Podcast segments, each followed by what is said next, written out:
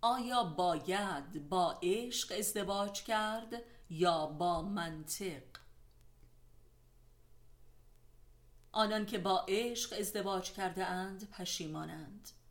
همانطور آنان هم که با منطق ازدواج کردند که البته منظور از منطق همان پول است.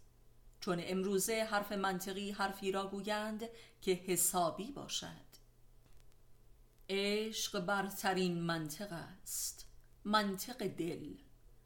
والدینی که با عشق ازدواج کردند فرزندانشان را از ازدواج عاشقان من می کنند و آنان که با منطق یعنی پول ازدواج کرده اند نیز فرزندان خود را از ازدواج منطقی من می کنند بچه های بیچاره زبالدان ناکامی های والدین هستند.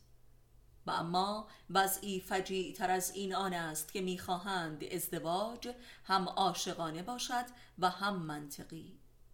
چون این فکر به اصطلاح معتدلی ناممکن است زیرا آدم پولدار بسیار بعید است که عاشق شود و اگر هم بشود عشقش را پول می‌خورد مگر اینکه پول را به پای عشق قربانی کند. عشق و پول یک جا جمع نمی شود. برای هر جوانی این یک مسئله سرنوشت ساز در سرآغاز زندگی است و به راستی انتخاب بین حق و باطل است.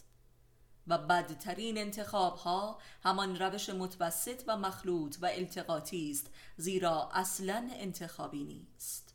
زیرا هرگز نمی‌توان بین حق و باطل مخلوطی به دست آورد زیرا شرک ذاتا باطل و محال است.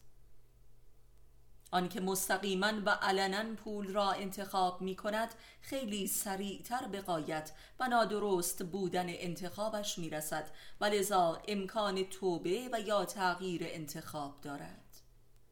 این را نیز بگوییم که ازدواج عاشقانه ای که بر حقوق اخلاقی باشد و حدود الهی رعایت شود تنها ازدواج سعادتمند می باشد ولا غیر. تهمت به عشق تهمت به بزرگترین لطف خدا به انسان است و عذاب دارد.